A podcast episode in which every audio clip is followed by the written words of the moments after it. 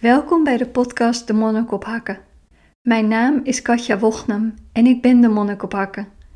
Ik ben hier om jou te helpen los te komen van het ego, om volledig in het hier en nu te zijn en te ervaren wie je werkelijk bent. Dat doe ik in deze podcast door het delen van mijn kennis, ervaringen en inzichten als Ishaya-monnik en meditatieleraar. Al ruim 20 jaar mediteer ik dagelijks ik heb meer dan twee jaar in retraite gezeten, waarbij ik dagelijks meer dan 15 uur mediteerde. Mocht je een vraag voor mij hebben, mail gerust naar katja.demonnikophakken.nl. En ik vind het ook heel leuk om te horen wat de podcasten met jou doen. Ik wens je heel veel luisterplezier.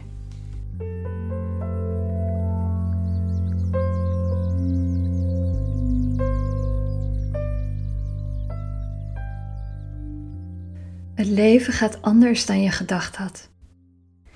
Natuurlijk kan dit voor heel veel mensen gelden. dat je een bepaald idee hebt of een verwachting over hoe de toekomst, hoe je leven eruit gaat zien. En het kan natuurlijk heel goed zijn dat dat niet uitkomt.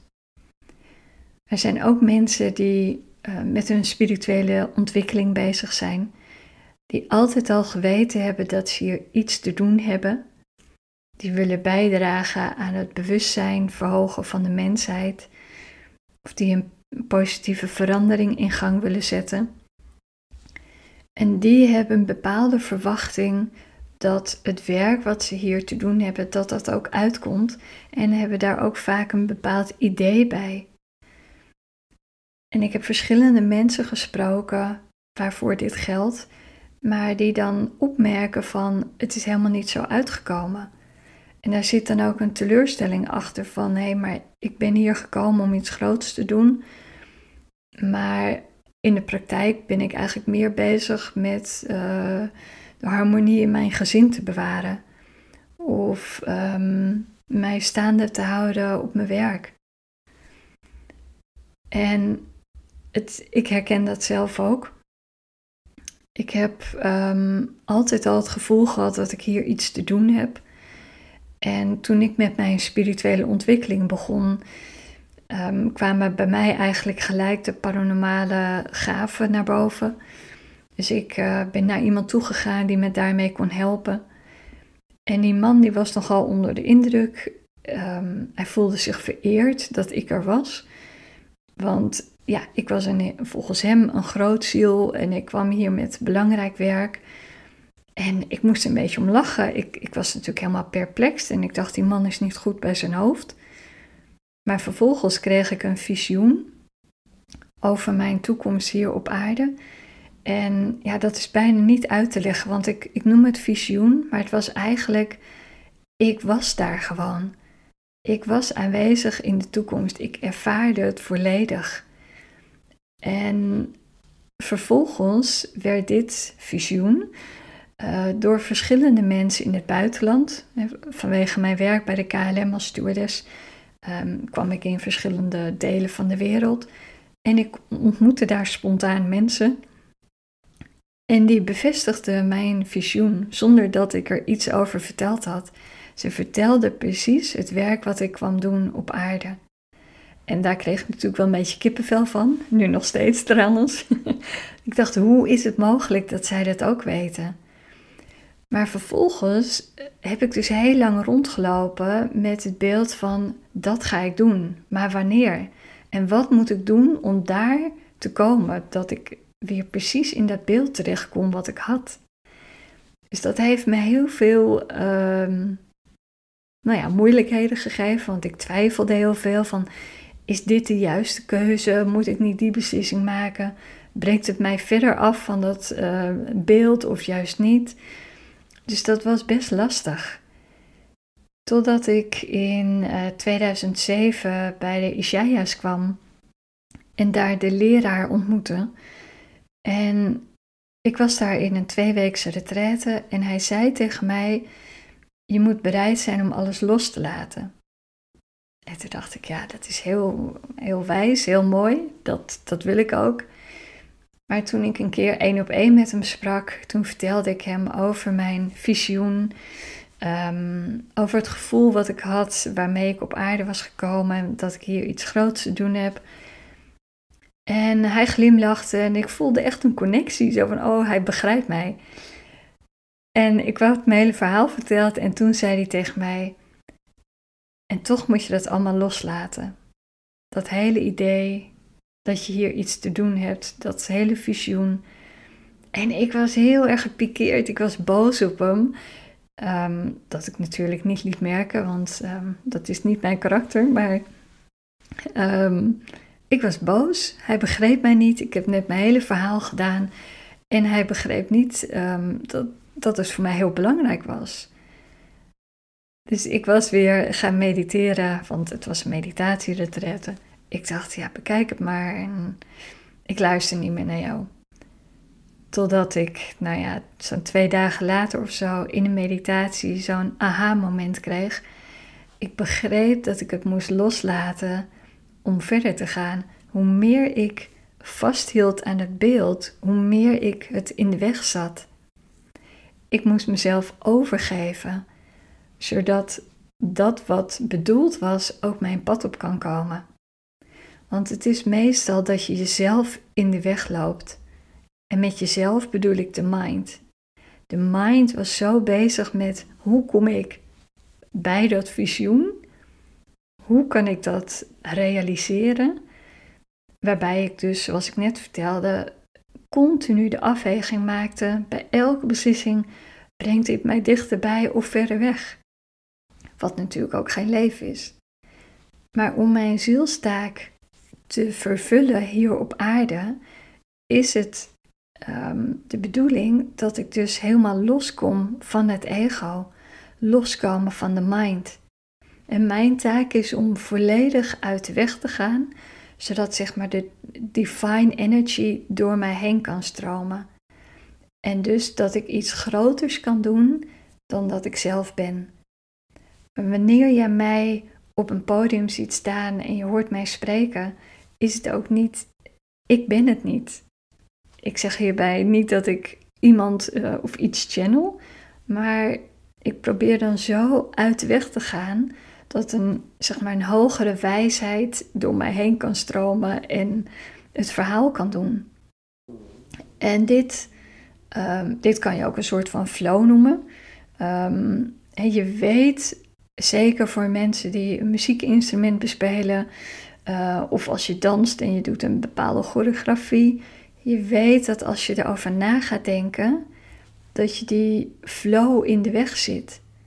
Dus iets wat veel groters is dan jij, kan dan niet doorkomen, omdat je met je mind het doorbreekt. En vanuit iets heel groots maak je jezelf dan heel klein. Vandaar dat ik toen ik dit uh, inzicht had schreef ik mij gelijk in voor de halfjaren te redden bij mijn leraar, wat op dat moment nog in Mexico was. Want ik wist dat wat ik hier kon doen, is voor mij het allerbelangrijkste. Dus als, if that's it, uh, that is what it takes, ehm, dan ga ik dat doen. Als dat helpt, dan schrijf ik mij dus nu in. En het heeft enorm geholpen. Maar dan, ik heb het geloof ik al eerder verteld, dat je steeds op een ander niveau je moeilijkheden of je, je uitdagingen krijgt. Dus op het moment dat ik terugkwam van die retraite en dus ook meditatieleraar was, was het, ging ik gelijk ook weer een beetje ehm, met een nieuw idee van, oké, dan gaat het dus zus en zo eruit zien. Dus het is continu op een hoger niveau loslaten van hoe jij denkt dat het eruit moet zien. En nog steeds, hoe meer ik loslaat, hoe meer ik mij overgeef aan hoe het leven is, hoe makkelijker ik met de flow, met de stroom van mijn leven meega. Want ik geloof tegelijkertijd ook heel erg dat mijn ziel dus al bepaald heeft wat hij hier kon doen. En dat ik, als ik mij dus overgeef, dat mijn ziel zijn werk kan doen precies op de juiste timing, precies zoals het bedoeld is. En dat mijn mind er allemaal dingen bij haalt of bepaalde oordelen heeft of bepaalde angst heeft. Ehm, zoals ik je ook al in een eerdere podcast verteld heb, dat ik vorig jaar ehm, weinig gedaan heb, omdat ik heel veel ehm, healing nodig had. Ik had heel veel rust nodig. Ik was mijn zin even kwijt.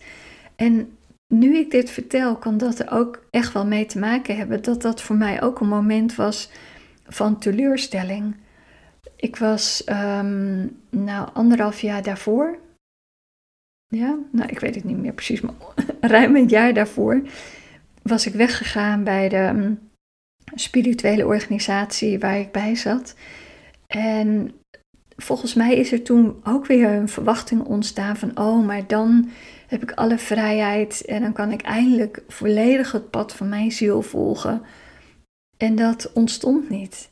Het, het kwam niet van de grond. En ik had dingen geprobeerd, maar het leek alsof ik tegen een muur aanliep. Dus nu ik dit vertel, zou dat ook heel goed een teleurstelling geweest kunnen zijn van, en nou komt het nog niet uit.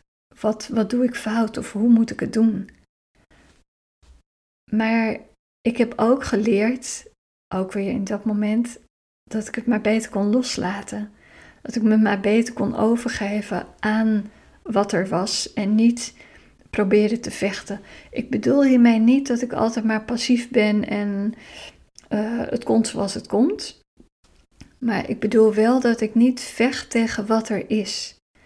En dat ik dat uh, in ieder geval probeer niet te veroordelen, maar er oké mee te zijn. Want als ik dat doe, dan kan ik al mijn aandacht weer houden in het moment, waardoor ik mijn alertheid bewaar en dus wel de dingen doe um, waarvan ik voel dat ik ze moet doen. Um, ja, vanuit inspiratie. In plaats van vanuit de mind, van ik vind dat ik nu dit of dat moet doen. En nu bijvoorbeeld, um, ik ben begin dit jaar gestart met deze podcast. Dat vond ik ook best eng. Want ik ben, um, ja, ik, ik, ben niet iemand die heel erg graag op de voorgrond is. Het grappige is, um, zet mij in een kamer met heel veel onbekende mensen. En je vindt mij in een hoekje, heel stil en ik glimlach waarschijnlijk lief. Ik vind het heerlijk om bij de mensen te zijn, maar ik ben niet iemand die uh, heel snel op anderen afloopt en hele verhalen begint. Um, ja, ik, ik ben gewoon eerder stil en in het hoekje. Maar je zet mij op een podium en vraagt mij uh, dingen over bewustzijn of ja, iets te delen daarover dan doe ik dat zonder enige moeite. Daar heb ik totaal geen angst voor. Ehm, dit soort dingen, de podcast waarbij ik praat tegen een microfoon, vind ik heel anders. Want ik mis mijn, uh, mijn publiek, moet je horen. Ik mis mensen die naar me luisteren. Ik mis de connectie met hun ziel. Via de ogen van mensen zie ik wat ik, um, ja, wat ik ga delen. Het, het stroomt gewoon. En dat vind ik hier ietsje lastiger. Maar ik geef me over, ik volg mijn gevoel en er kwam inspiratie. Dus ik heb geleerd act on inspiration. Dus ik doe het. Ik geef me over, ik laat mezelf horen. Puur omdat ik weet hoe meer ik uit de weg ga en hoe meer ik uh, me overgeef aan de inspiratie, aan de dingen die op mijn pad komen, hoe makkelijker ik in de stroom meega en dus doe waarvoor ik hier gekomen ben. Dit is de manier waarom ik, waarop ik omga met um, de teleurstelling die er dus af en toe kan zijn. Natuurlijk kan het uh, dat je merkt van, ja, maar ik heb er geen tijd voor, want mijn uh, familie slokt zoveel aandacht op of mijn werk en ik moet wel werken, want ik heb het inkomen nodig weet dat in alles wat je doet, dat dat precies ehm, goed is voor jou en dat je precies op de juiste plaats en tijd zit in je leven. Dat er niks fout is gegaan en dat jij dus ook niks fout doet. Het, ziel, het, ziel, het pad wat je ziel hier komt belopen, um, is precies dat wat je nu beloopt. En als je daar bewust van bent, dan kan je dus ook berusten in waar je nu zit. Want jij hebt geen idee hoe lang de moeilijkheden nog gaan duren. Je hebt geen idee wat dit betekent voor de rest van jouw leven, voor jouw doel. Want jouw doel is natuurlijk niet iets wat je pas op het einde van je leven is gaat ehm, eh, manifesteren. Eh, je manifesteert op het moment dat je op aarde komt. En wat ik ook altijd ehm, heel interessant vind, is dat alles wat je meemaakt en alles waarin jij, ehm, waar jij makkelijker mee om kan gaan, help je niet alleen jezelf mee, maar ook alle andere mensen die die moeilijkheden hebben. Dus in dat opzicht ben je altijd spiritueel bezig.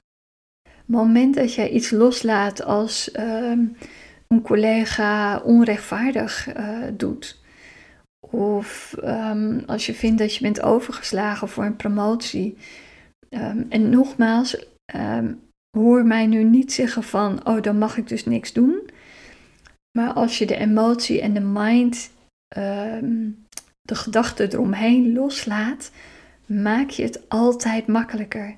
Voor jezelf en voor iedereen die ehm, in zijn leven daarmee te maken krijgt. Want we zijn allemaal verbonden met elkaar. Dus alles heeft een effect op anderen. Jouw hele leven is je spirituele ontwikkeling. Of je nou al je tijd kwijt bent aan balans en harmonie in je gezin brengen, aan je werk of nou, wat dan ook. Alles heeft te maken met jouw pad. Het, het hoeft dus niet te betekenen dat jouw spirituele leven of jouw spirituele doel iets te maken heeft met jouw concept over spiritualiteit. Want denk even na aan, misschien heb je het gelezen van Siddhartha over de Boeddha. Daarin was de tuinman een, uh, een verlicht persoon. En dus zelfs als je tuinman bent, ehm, of zelfs, dat klinkt nu denigrerend. Nee, ik bedoel, zelfs als je dus iets doet waar je totaal niet ehm, spiritueel mee bezig denkt te zijn, kan juist heel erg ehm, spiritueel zijn en kan jou helpen om verlichting te ervaren. Dat zit namelijk altijd in het kleine, ehm, nou, soms ook wel het meest eenvoudige moment. Hier en nu zijn met wat je doet, is altijd deel van jouw spirituele doel op aarde. Ik geloof zelfs dat je eerste doel op aarde is te ontwaken tot wie je werkelijk bent. Want van daaruit, vanuit die uh, vanuit dat hogere bewustzijn kun je veel makkelijker jouw zielsdoel manifesteren hier op aarde.